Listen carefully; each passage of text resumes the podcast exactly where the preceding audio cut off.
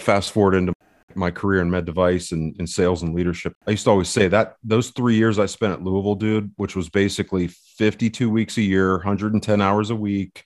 Wow. Thousands of hours literally of being around that stuff. It was the greatest preparation I could have ever had for my future career, just to get that sort of exposure to boardroom decisions, personnel decisions, all that stuff. So that was Eric Grohovac. I'm your host, Joe Lemon. Thanks so much for tuning in to the Sales Culture Podcast. And that was just a quick clip from the full interview that I'm going to post tomorrow um, on Fresh Start Friday over at the Joe Lemon Show. So you'll get the full interview there. I've been sitting on this for a while because I know it was just, to me, it was just heat. And for everything that I'm really trying to help people break into this medical device sales space easier, people like Eric are people that you really need to consider following and just, just, I mean, it's free content. He drops gold, like literally eight fifteen every day, Monday through Friday. It's consistent. I'm not giving the like the crown for being the most consistent I've seen on LinkedIn. I, he doesn't miss, man, and like you know, full of this quality information, like he's heard. And you know, one of the things that I think more of us in sales and people that are trying to get into you know med tech sales, especially. Need to be really thinking about is the process. Like whether you're trying to get hired or whether you're already hired and you're working your actual land and you're growing a brand new territory, bring on a brand new product, whatever that may look like. What is your process for doing that that you can systematically get after every day? And so, man, a lot of great stuff from him. Again, his contact information is going to be in the show notes. Get with him on LinkedIn. And I want to share this other piece too. This like sales tech stack is what a lot of people talk about. Like, what's your CRM? What auto responders do you have?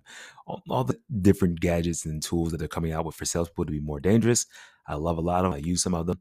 I'm using more, incorporating more AI into some different things that we're doing.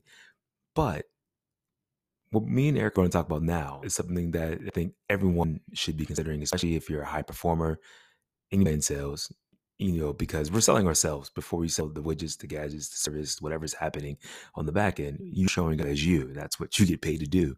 And so your health sales stack needs to be discussed more. And Eric talks about how he goes to these fast big believer in fast. I'll let him get into it. Hope you guys enjoy. Go follow Eric, man. And if you're looking for a community to learn more about MedTech sales, got a newsletter. Hit the link below. So it comes out on Fresh Start Friday, as well as a whole community. And where I just got done doing a you know really cool Shockwave Ask Me Anything um, uh, Zoom meeting that I do every second Wednesday. And then I tell you that it's a great place to come learn as a medical device sales like rep, a consultant. Get in those rooms where your doctors are learning. That's just one thing I've been doing it opens your world up to have whole different conversations. So if you're interested in doing that, go to join Nearsight Health. All the plugs will be in the show notes. With that being said, let's get into it. I gotta hear about this fast. Talk yeah. about it, man. Yeah. Uh, as I was telling Joe there uh, off air, I just completed like a 70 hour water and coffee and tea only fast. So no no calories for 70 hours. I'd done 90 before in the past. And this last go around, tough because it's basically you put yourself into withdrawal of some kind, whether it's uh, the sugar or I did one that was water only. That was the 90 hour one. The, the caffeine withdrawal was one of the most brutal. It was a brutal, rough day or two of just dealing with headaches and, and all that. But man, th- this last go, my mood swing was rough. I was really? not, oh my gosh, my patience was basically zero, zero patience, very moody. Yeah, it was rough, but shoot, not that I was necessarily doing it for weight loss, but perhaps I was. I lost 10 pounds. And now the key from here, Joe, is to go uh, to see if I can go the rest of the month at one meal a day. Okay. So as I was in the fast, it's like the, the things you can't do is watch TV because if you catch a commercial with food, you're gonna you're gonna lose it. Mm-hmm. Like you could break. So I so what I like to do is I like to get on YouTube and watch YouTube videos about fasting.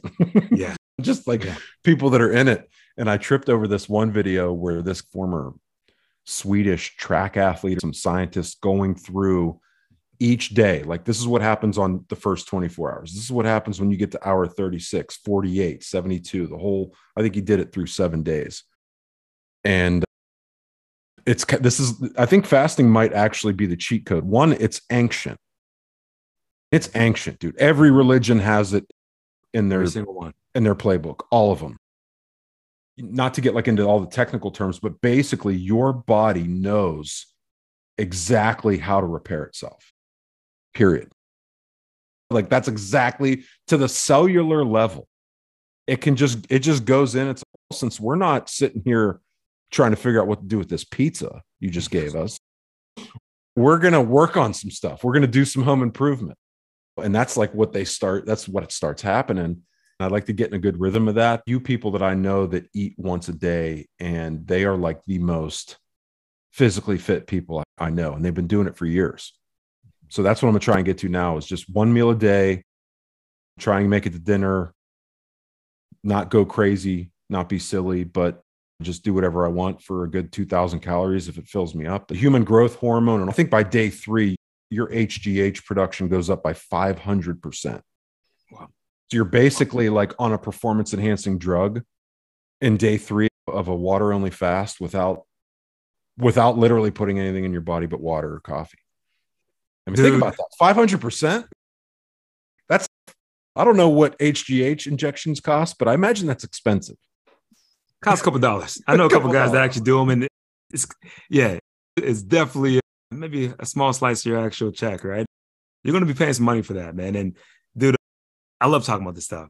And I promise you, I'm about to free you so you can go do your life, man. But like the fasting component is something that we all have access to. Like yeah. you might not be able to do the HGH, you know, two grand session, the 5K package, whatever it is, but you can stop eating for a second as long as you're medically safe and sound to do it.